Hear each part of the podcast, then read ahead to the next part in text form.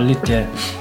När, innan då kom jag, jag sett henne, jag, sett henne ah, ja, jag var nervös för att ibland jag känner mig lite jobbigt eller att berätta min historia för att jag gick igenom inte bra liv. Typ. Whenever I speak about this, it always bring it's always bring the flashback which I went through. So I didn't sleep. I even told her in the morning that I didn't sleep.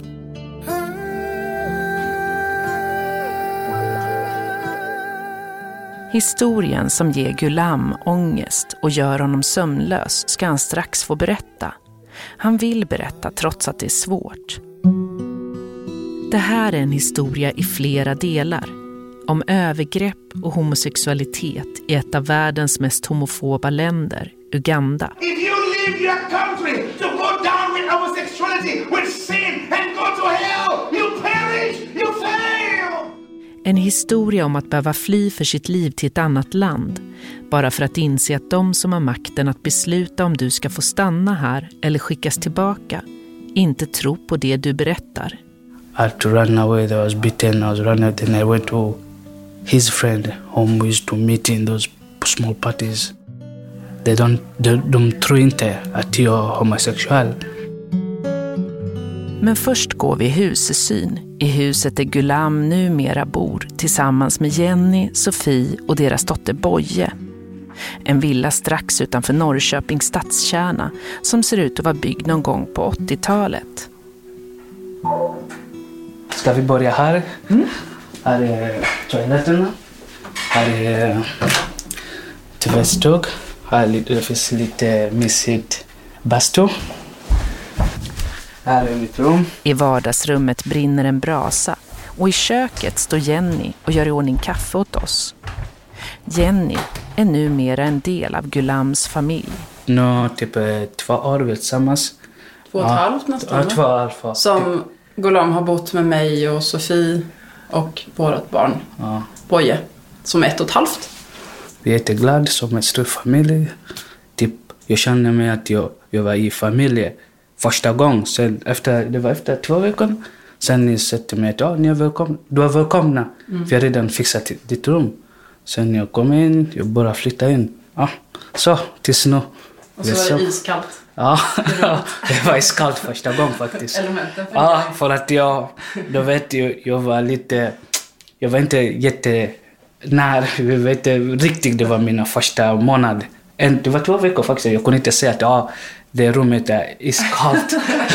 för att elementen nu var, det funkar inte. Sen jag kunde inte säga ja, när jag på natten jag brukar ha stor kofta, strumpor, allt. Sen tills en dag jag säger nej, jag tvingar mig, måste säga för att en dag jag kommer dö här inne. Jag kan säga de är för min familj. Ja. Ja, just nu är Jenny, Sofie och Boje Gulams familj.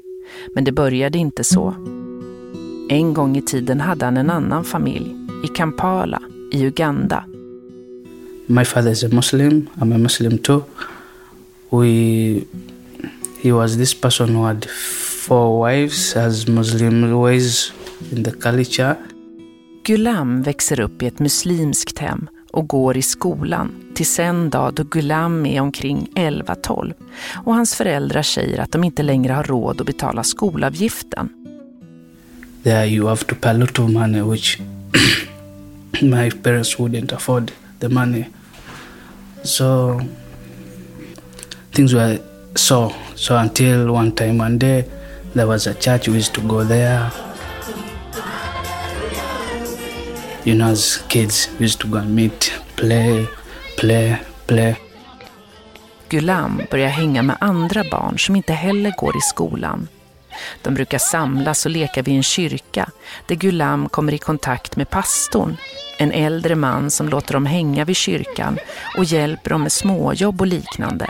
In between there, I think someone, someone I wouldn't say who, went and told my parents, my father, that I think your boy has converted to another religion. By the time she came, by the time he came back, he went and hit my mother, my mother. So I was kicked out of the house by early age. En dag har någon sagt till Gulams pappa att Gulam verkar ha konverterat till kristendomen eftersom han tillbringar så mycket tid vid kyrkan. Det gör pappan vansinnig och han skyller allt på Gulams mamma som han också misshandlar svårt. Efter det blir Gulam utslängd. It was night. I went out. So I went and slept on the veranda up to morning. It was my first time I by the sleeping outside the house. So I was I think I'd got fever. So I went to this person. This person I went to the church who used to play. I explained to him the situation which happened at home. So he took me to the hospital. He treated me. So since that day, up to now, I've never met my parents. So this person took me, took me to his place. He guided me, guided me, took me to school. So in between that process, this person, I think, liked me. So through giving me good things, I lived in. I didn't have those things like shoes, clothes, what, and the rest. So he gave me a good life. Det är mitt i natten och Gulam har ingen aning om vart han ska ta vägen så han lägger sig och sover på en veranda. När han vaknar på morgonen har han feber. Han söker upp pastorn vid kyrkan och förklarar vad som hänt och pastorn hjälper honom till ett sjukhus där Gulam får medicin mot febern. Pastorn låter Gulam bo med honom och ger honom mat och kläder och betalar för hans skolgång. Och livet är återigen ganska bra. Fram till en dag. Until one day, he, I think, I don't know if he, oh, would I say poison? No, it is not poison. It's like gave me something which I went dizzy and I slept.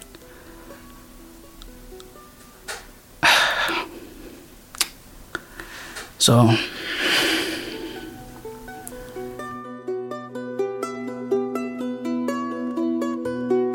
Pastorn ger Gulam något som gör honom yr och sömnig.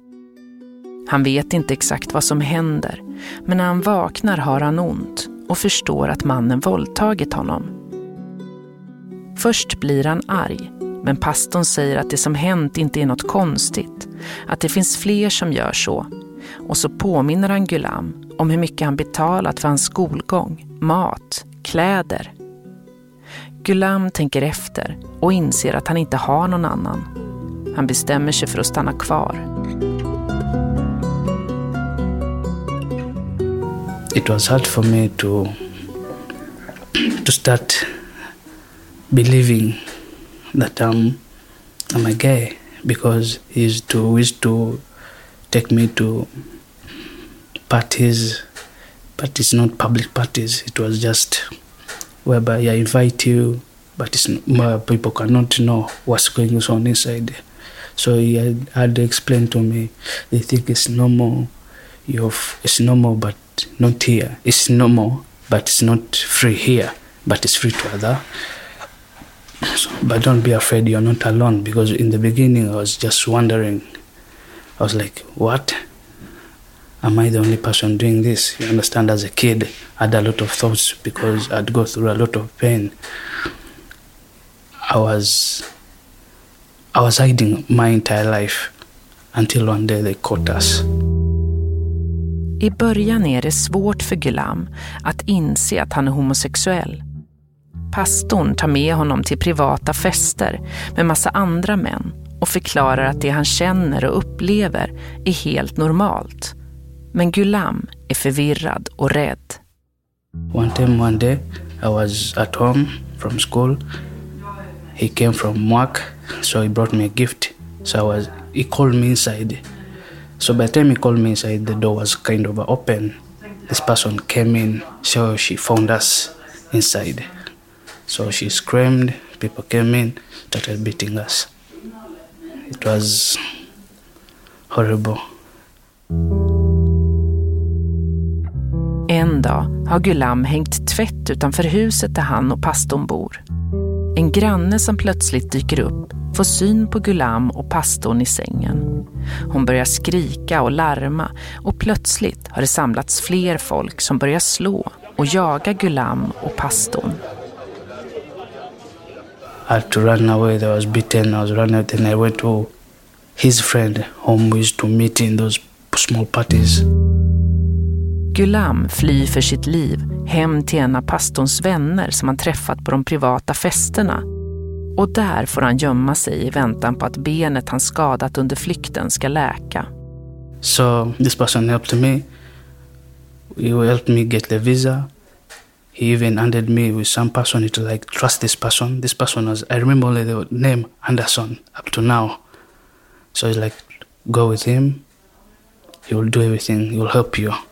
So that's why I came in Sweden. Mannen hjälper Gulam med ett visum och säger åt Gulam att lita på en äldre svensk man som kallas för Mr Anderson som ska ta med Gulam till Sverige. By the time I came here, this Anderson also did the same thing was like want to use me, wanted to rape me, stuff like that. So it was horrible for me. It's like I've kept a life of death. Now he has given me someone else, which I'm going to pass this the miserable life. So I was even scared. Men när de kommer till Sverige visar det sig att Mr Anderson inte har någon avsikt att hjälpa Gulam. Istället låser han in honom i lägenheten och våldtar honom. Gulam har flytt ett helvete bara för att plötsligt befinna sig i ett annat. So there was a lady, by the time I did my second, I remember my second interview, there was a lady from migration, for the defense on the migration, He asked me, why wouldn't you go to the police? I told them, how? Already my life with the police were not the same. And, uh, sorry. It's okay. It's just... So he was like, why won't you run to the police and tell the police that, oh, this and this person is doing this? I was like, no, it wasn't my thing. Because already I'm scared. I'm in a country where I don't know any people. I don't know where I, where I am. You understand? So I was in a cold country. I don't know any person. I don't know anybody. I have nothing. I had nothing in my pocket. He was the only person who's helping me. So by the time, I, so this person used to lock the door inside for some period of time while he- he's using me.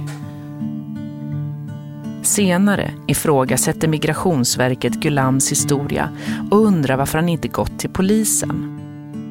Gulam försöker förklara att det var omöjligt, att han var inlåst och knappt visste vad han var.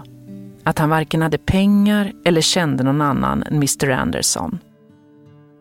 So until I was like, no, I need to go out of here. I just went, run, run with, I just packed, out a small bag with, kanske maybe I had a t-shirt, that's why I ran out. I met a Somali person, so I tried to explain to him, I have no money, i have nothing, can you help me? Then he took me to the migration. Till slut lyckas Gulam rymma från Mr Anderson. Han träffar en somalisk man på gatan som han ber om hjälp. Mannen tar Gulam till Migrationsverket och säger åt honom och ber dem om hjälp. Nu börjar del två i Gulams berättelse. Den som handlar om Gulams kamp för att få stanna här i Sverige. Och den börjar precis här, vid Migrationsverket, där Gulam ansöker om uppehållstillstånd. Tänk dig att du befinner dig i ett okänt land där du inte kan språket och ska försöka förklara allt det svåra du varit med om sedan du blev utkastad från din familj som liten pojke. Saker som är traumatiska och smärtsamma. Saker du skäms över. Att du levt med en äldre man, en pastor, som en dag drogade och våldtog dig och som du trots det fortsatt att leva med eftersom du helt enkelt inte hade någon annanstans att ta vägen. I was young, scared. I've never seen a white person in my entire life. Att du är homosexuell men att allt är mycket förvirrat. Inte minst för att ditt hemland, Uganda, är ett av världens mest homofobiska länder och i hela ditt liv har du fått höra att homosexualitet är en dödssynd. Att sådana som du borde dö. I've used to I used to do these things in a hidden way. I wasn't open. Försök sen också förklara att mannen du kom hit med, Mr Anderson, inte alls var snäll och hjälpsam som du trodde. Istället låste han in dig i lägenheten och utnyttjade dig, han också. Allt det här ska du nu berätta för en okänd handläggare för att få möjlighet att börja ett nytt liv utan förföljelse och trakasserier här i Sverige. They wanted me to explain my feelings. How could I explain my feelings? No. Det går inget bra. Tolken missförstår och handläggaren missförstår och samtidigt känner du att du inte lyckas svara på något bra sätt. Du skäms fortfarande och kan knappt tro det de säger, att det inte är förbjudet att vara homosexuell här. He asked me more private questions, which I felt like it was killing my minds. Det slutar med att Migrationsverket inte tror på din historia. De skriver i sitt avslagsbeslut att du inte lyckats göra det sannolikt att du verkligen är homosexuell. De, de, de, de tror inte att jag är homosexuell. Gulam är tyvärr inte den enda hbtq-flykting som de senaste åren blivit misstrodd när han eller hon försökt åberopa sin sexuella läggning som asylskäl. Och de asylrättsjurister som vi pratat med inför det här programmet ger alla samma entydiga svar. Systemet är godtyckligt och bygger på stereotypa fördomsfulla antaganden om homosexualitet. Det är väldigt otydligt vad som egentligen gäller för att du ska anses vara trovärdig när du berättar om din sexuella läggning. Dessutom är kompetensen bland Migrationsverkets handläggare låg när det kommer till hbtq. Gulams juridiska biträde heter Aino Gröndal och hon jobbar som asylrättsjurist på RFSL. Och hon är förbannad. Det känns som att vi befinner oss i en, i en backlash. Vi har hamnat i, i en situation där hbtqi-personer systematiskt utvisas på helt felaktiga grunder. Det är faktiskt min slutsats och det är otroligt sorgligt. Men det som gör mig mest förbannad är faktiskt att det är juridiska fel som begås. Liksom det här, det ska inte få hända. Vi har kommit lång, alltså längre än så här. Förutom att vara juridiskt ombud åt Gulam och flera andra hbtq-flyktingar så har hon också gjort den första och enda rättsanalysen i Sverige där hon gått igenom över tusen avslagsmotiveringar i hbtq-ärenden från Migrationsverket och migrationsdomstolarna. Det hon såg var att det fanns en rad krav som den asylsökande förväntas uppfylla för att bedömas som trovärdig. Det första kriteriet det är att personen ska, alltså du förväntas ha gått igenom det migrationsmyndigheterna kallar för en inre process fram till insikt. Eh, och Vad din, är det? Ja, exakt. Du förväntas ha gått igenom en, eh, en linjär kronologisk inre process där du liksom har insett din sexuella läggning eller din könsidentitet. Eh, och den inre processen förväntas du sen redogöra för och det är krav nummer två. Eh, och det här är mitt sätt att dela upp det för att det ska bli lite mer förståeligt, även om jag tycker själv att det är väldigt ologiskt. Eh, och ju, ju värre situation i hemlandet, desto bättre förväntas du resonera och reflektera och diskutera och liksom beskriva den här inre processen om hur du har insett att du är till exempel lesbisk. Varför det? Ja, det undrar jag också. Det är en av mina stora frågor i rättsanalysen. För att jag, eh, ja, jag kan säga att i, de, alltså i avslagsmotiveringarna så som det skrivs, skrivs från Migrationsverket och domstolen, det är att eh, med tanke på situationen i till exempel Uganda, jättebra och tyvärr vanligt exempel, eh, med tanke på att det är extremt tabubelagt med homosexualitet, det är eh, fängelsestraff. Eh, det, är, ja, det finns liksom människor lynchas, människor hängs ut i media. Situationen är här fruktansvärd. och Det är liksom typexempel på vad vi inom asylrätten kallar för förföljelse.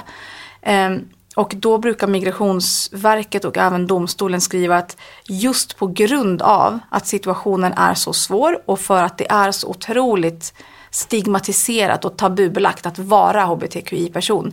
Just därför så förväntas personen själv ha reflekterat, eh, tänkt mycket kring sin egen sexuella läggning, könsidentitet och könsuttryck eh, och sen då därmed kunna redogöra för den här inre processen. Den modell som Migrationsverket använder när de ska utreda en hbtq-persons asylansökan kallas för DSSO, som står för Difference, Stigma, Shame and Harm och innehåller fyra krav som den asylsökande ska kunna redogöra för. Det första är att en så kallad inre process ska ha ägt rum. Det andra kravet är att den asylsökande ska kunna beskriva denna på ett detaljerat och sammanhängande sätt. Det tredje kravet är att den asylsökande ska kunna redogöra för tankar, känslor och reflektioner samt känslor av olikhet, stigma och skam. Och det fjärde kravet är att ju mer stigmatiserat, tabu och kriminaliserat som hbtq är i hemlandet, desto mer förväntas den asylsökande kunna prata om sin egen hbtq-identitet. De här fyra kraven, menar de asylrättsjurister vi pratat med, leder till juridiskt felaktiga avslagsmotiveringar och systematiska utvisningar av hbtq-flyktingar. UNHCRs riktlinjer är väldigt tydliga med att det finns inga rätt eller fel svar. Alla personer är unika och helt liksom olika. Eh, deras förmågor att beskriva och berätta saker färgas alltid av kulturell bakgrund, vilken kontext den har vuxit upp i, eh, psykisk hälsa, alltså trauma, PTSD. Det, det finns liksom inget frågeformulär och sen vissa typiska svar som kan förvänta sig för att göra trovärdigt de här asylskälen. Men så har Migrationsöverdomstolen i princip lagt fram det i sitt avgörande. Och det här har sen fått, enligt mig, då konsekvensen hos migrationsdomstolarna och, och eh, Migrationsverket. Eh, där man helt enkelt kräver att de här sakerna ska finnas för att annars är du inte trovärdig. För någon som Gulam, som knappt visste vad han kommit till för land, som blivit utnyttjad, våldtagen och inte hade någon aning om sina rättigheter, så blev de här kraven på att kunna redogöra för sin inre process, hur han kom till insikt om att han var homosexuell, förödande. They wanted me to explain my feelings. How could I explain my feelings? No. I've used to I used to do these things in a hidden way. I wasn't open. You understand? So how could I explain to you my feeling? Migrationsverket vill att Gulam ska berätta om hans känslor, om sånt som han är ovan att prata om, som gör ont att minnas. Om övergrepp och sexualitet som ibland är intrasslat i varandra på ett sätt som gör det ännu svårare att förklara. So this is how migration interpreted things in a different way. the person asked me, is like, maybe you were raped because you didn't do it willingly. I was like, I was like, okay. So he asked me some, he asked me more private questions, which I felt like it was killing my minds. So I was like, what? So my lawyer was like, no, just answer what he asks you. I couldn't say anything. So questions were how many times did we used to sleep with my partner? Such questions. Or what did you answer to that? I was totally by whenever I speak about this it always bring it's always bring the flashback which I went through. It was total I don't even remember what I said because it has been a long time. I told him we used to do whenever it, it would happen because as, a, we love, as you love each other, it takes it doesn't mean any time you, you feel like you want to you want to sleep with your partner. It just happen happen as a, you love each other. It doesn't mean that oh you have a timetable but you follow. No, it just happen.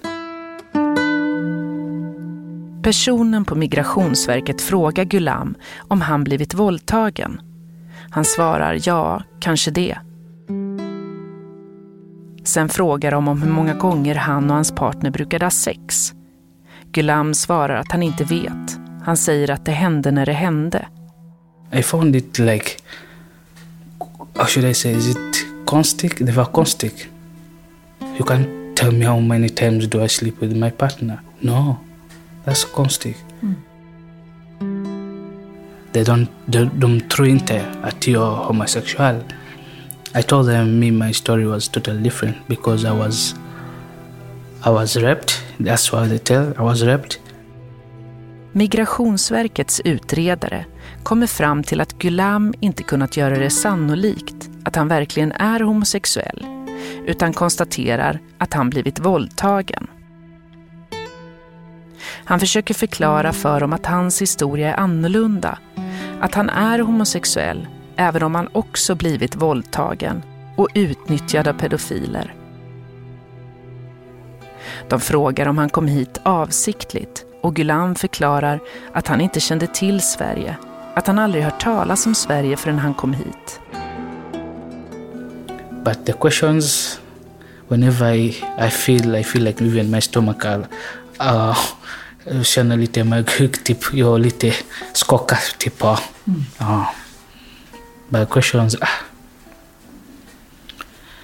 You feel like you're going through your life. A person just asks you, doesn't know anything. He just want you to speak what he want you, he want, he wants to hear, but he doesn't want to hear what you say. He just want to hear what he want, what is on the paper. He doesn't want to understand what your life you went through. Frågorna gör honom illamående. Det känns som att personen som frågar inte vill höra eller förstå. Att han bara hör det han vill höra, inte det Gulam verkligen berättar. Tillbaka till asylrättsjuristen Aino Gröndal som har gjort den första och enda rättsliga analysen av Migrationsverkets avslagsmotiveringar för hbtq-personer. Och Aino är kritisk till hur Migrationsverket och dess domstolar tolkat riktlinjerna som säger att hbtq-personer ska kunna redogöra för sin inre process. Det står i alltså, många domar från domstolarna att, att eh, domstolen anser att det är rimligt att kräva att en inre process ska ha ägt rum och att personen kan redogöra för den.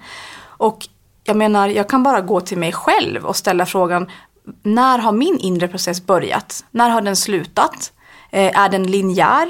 Kan den hoppa fram och tillbaka mellan olika steg? Är det okej okay att definiera sig olika på, alltså i olika tider eller olika kontexter? Det är det ju inte enligt migrationsmyndigheterna. Och där kommer liksom, alltså clashen, där är liksom, det, det, det går inte. Det, de krav som ställs idag är inte förankrade i, i verkligheten. Att kunna berätta om ditt allra mest hemliga, privata, om känsliga erfarenheter som till exempel ditt sexliv och dina begär för en totalt främmande människa i en utredningssituation som bara varar några timmar och där det dessutom sker med hjälp av en tolk som kanske inte alltid översätter det du säger korrekt. Ja, det är utmanande och svårt och som upplagt för missförstånd. Och Aino menar att det blivit betydligt svårare att få asyl de senaste fem åren, sedan 2015. Numera räcker inte ens bevis, som till exempel att man blivit uthängd med namn och bild i någon av de homofobiska tidningar som hetsar och uppmanar till våld mot homosexuella. När jag började jobba med det här eh, så fick ju de personer som alltså som hade ett skyddsbehov. I alla fall de som jag träffade, de som jag fick förtroendet att företräda i den juridiska processen. De fick ju stanna.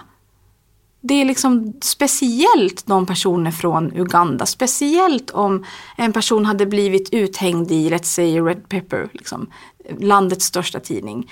Men idag, inte nog med att de får avslag på grund av att Migrationsverket ifrågasätter att nej, men det finns ingen anledning att tro att polisen läser Red Pepper. Varför skulle myndigheterna fått reda på att du är homosexuell? Och då är det liksom personer som är uthängda med namn och bild eh, där det står liksom lyncha dem eller här bor hen och så vidare. Eh, jag har flera sådana ärenden som jag själv är ombud i just nu. Eh, det är allt från att nej men, polisen läser nog inte Red Pepper till eh, att tidningen ser inte ut som det, det, finns felstavningar i tidningen så den är nog manipulerad. Alltså också så här, ja fast det är klart att det inte ser ut som Dagens Nyheter liksom, det är inte samma. Men också att det här kategoriska avfärdandet av all skriftlig bevisning för att den inte ser ut som i Sverige. Och där undrar jag också, varför är det så fruktansvärt godtyckligt att i vissa fall så kontaktar Migrationsverket svenska ambassaden i Kampala till exempel för att få verifierat, ja, men har den här Red Pepper kommit ut eller är det någonting som personen här har liksom fixat själv. Eh, och ambassaden kan svara att jo men den har tryckts här och den har det innehållet som görs gällande. Eh, men då kan det falla på att ja men det finns ändå ingen anledning att tro att polisen läser Red Pepper. Och det hade aldrig hänt för sex år sedan. Aldrig. Aldrig. Det var flyktingstatus direkt. För Gulam är det precis det här som händer. När han och hans pojkvän deltar i Uppsala Pride 2018 hamnar de i tidningen med bild och namn. Artikeln sprids via nätet till de starkt homofobiska tidningarna Uganda Mirror och Red Pepper. Gulam hängs ut med både namn och bild i januari 2019. Gulam visar med tidningarna och jag läser ingressen. It says uh, it's Uganda Mirror. It's Yeah, a big this, uh, this, newspaper yeah, this, Uganda. yeah, this is the Uganda Mirror. Which you is, are on the front page, yeah, and this, uh, this is uh, this was the fugitive Ugandan bomb driller. smoked out in Sweden. And that's a picture of this you. of me, What did you feel when you see that? scared, scared. Really, really, really. I was scared. I was like, what? What's going on? Migrationsverket ger Gulam en ny prövning, men bara gällande uthängningen i de ugandiska tidningarna. De står fortfarande fast vid sitt beslut att Gulam inte är homosexuell. Men även denna gång får Gulam avslag på grund av att Migrationsverket tycker att tidningarna ser manipulerade ut. De antyder till och med att det kan ha varit Gulam själv som betalat tidningarna för att hänga ut honom. För Gulam innebär uthängningen i de ugandiska tidningarna att okända människor börjar skicka hatfyllda och hotfulla meddelanden till honom via Facebook. I got messages, messages from anonymous people whom I don't know.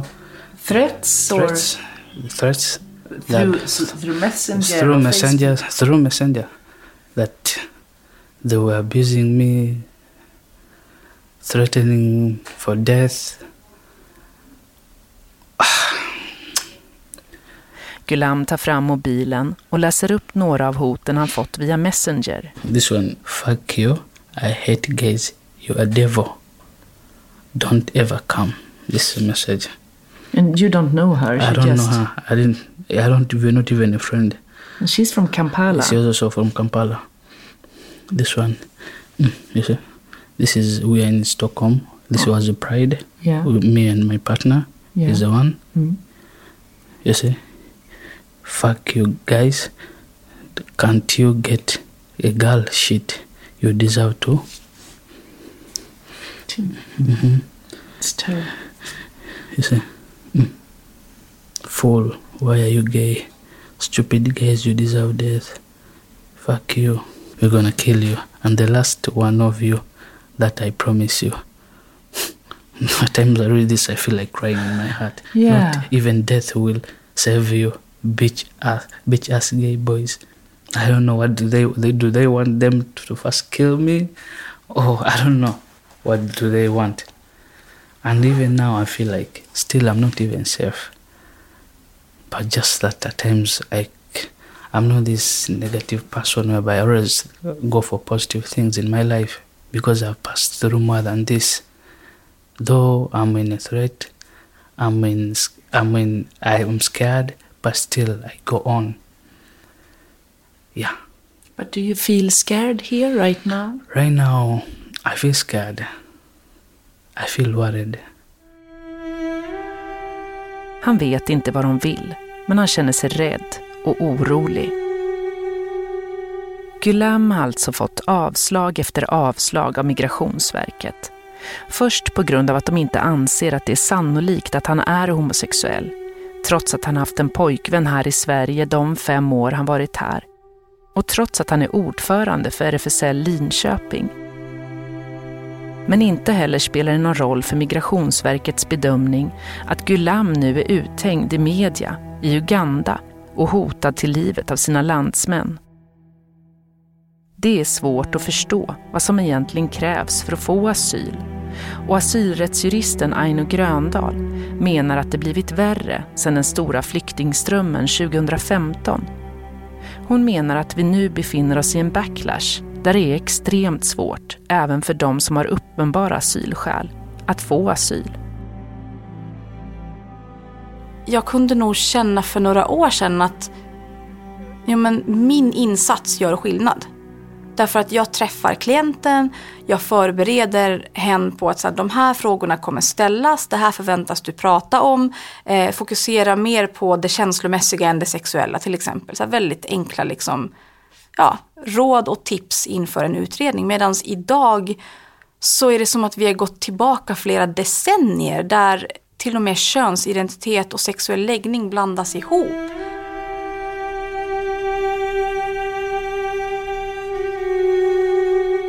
Men mitt i de grymma avslagsbeskeden, hoten och kampen att få stanna så finns det ljusglimtar. Gulam har äntligen lyckats få kontakt med sin mamma igen. I flera år hade han ingen aning om vad hon var, eller om hon levde eller var död. We talk through, I, I use WhatsApp. We always, we always send a voice note like this, then it goes, it comes back. I'll show you. Yeah. can you hear it? Yeah, I'll show you. De använde WhatsApp för att prata med varann. Mamma, mamma, mamma. Yeah. This is how we communicate. I send her like this. Namshukuru Mwenyezi Mungu mimi mzima alhamdulillah. Si jambo. Yes. Sisi pia alhamdulillah. What, what did she say? I was here before the message this I played to you. She was like saying, Are you good? I would say Alhamdulillah it's like I'm good. It's like I'm great I'm, good. Yeah, I'm, I'm good. Alhamdulillah it's like I'm okay. So it's like, oh I'm also fine. Yeah. That's how we speak with, uh, that's how I speak with my mom. How, how did she react when she found out that you were alive? She was very, very, very, I would say, me too, I was very happy. Very, I was really, really, I even cried. Hmm. And she also cried by the time I had her recording the voice note. She was really happy. När hon förstår att Gulam lever blir hon mycket glad. När de spelar in deras första meddelanden så gråter de i varsin ända av mobilen. I varsin ända av världen. Hon i Uganda och Gulam i Norrköping. Where every morning I wake up, I always send that, hey, good morning, I hope you've slept good, I'm good, I'm going to do this. Then tutup. Sen efter några minuter, sen hon också skickat tillbaks, hej, jag mår bra, jag sovit gott, allt okej tjup, Så, Och vi brukar göra så varje dag. Varje dag. Ja. Från den dagen skickar de små korta röstmeddelanden varje morgon där de kollar att de mår bra och att allt är okej. Gulam väntar nu på den kompletterande utredningen och för att inte deppa ihop så spelar han sin favoritlåt Three Little Birds av Bob Marley. Han lyssnar på orden de sjunger och försöker tänka precis så. Att inte oroa sig för mycket. En dag kanske allt faktiskt blir riktigt bra.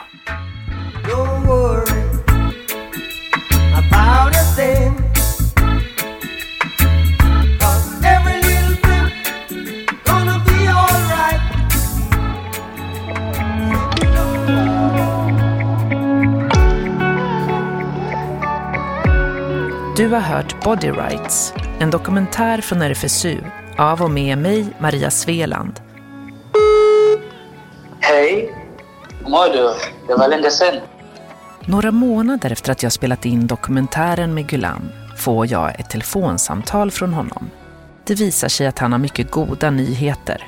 Ja, jag har fått eh, faktiskt, jag är bara, jag skulle säga jag bara bra nyheter. Jag fick eh, uppehållstillstånd. Efter sex års kamp har alltså Gulam äntligen fått sitt uppehållstillstånd. By the time she was telling me, I was like shaking my body. I was, I wanted to cry, I wanted to shout, I wanted to, I was, I was even standing then, I even I wanted to sit down. So I feel great, happy. My voice, I think now I feel like kind of relieved. Migrationsverket har gjort en ny prövning på grund av nya omständigheter som handlar om publiceringen av Gulam i ugandisk och svensk media och att han därmed tillskrivits homosexuell läggning. De står alltså fortfarande fast vid att Gulam inte lyckats göra sin homosexuella läggning sannolik, som det heter på deras tjänstemannaspråk, och som alltså betyder att de fortfarande inte tror på att Gulam är homosexuell. Men det viktiga är att Gulam nu kan stanna här och i lugn och ro börja bygga sitt liv. Uh, and the pain I've gone through after all six, after all these five years in the road of hiding and not being happy. But right now, I'm freely, I'm really free. As the other song of Bob Marley, the, my favorite artist, saying that everything's going to be alright.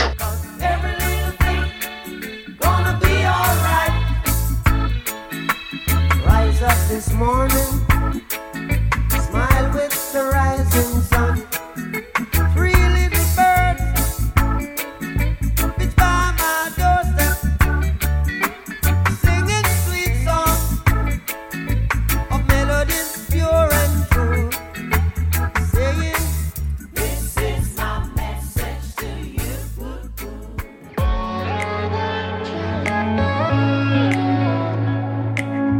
här var det andra programmet i en serie av fyra som handlar om hbtq-flyktingar från Uganda.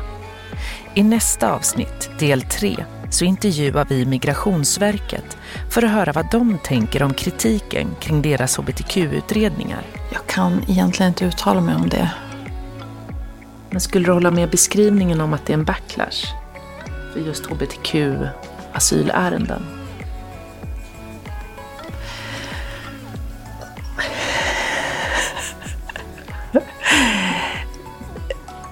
Nej, alltså... Kan kan stänga av den här lite. Okej. Du hittar hela serien på vår hemsida, på Acast och andra ställen där poddar finns.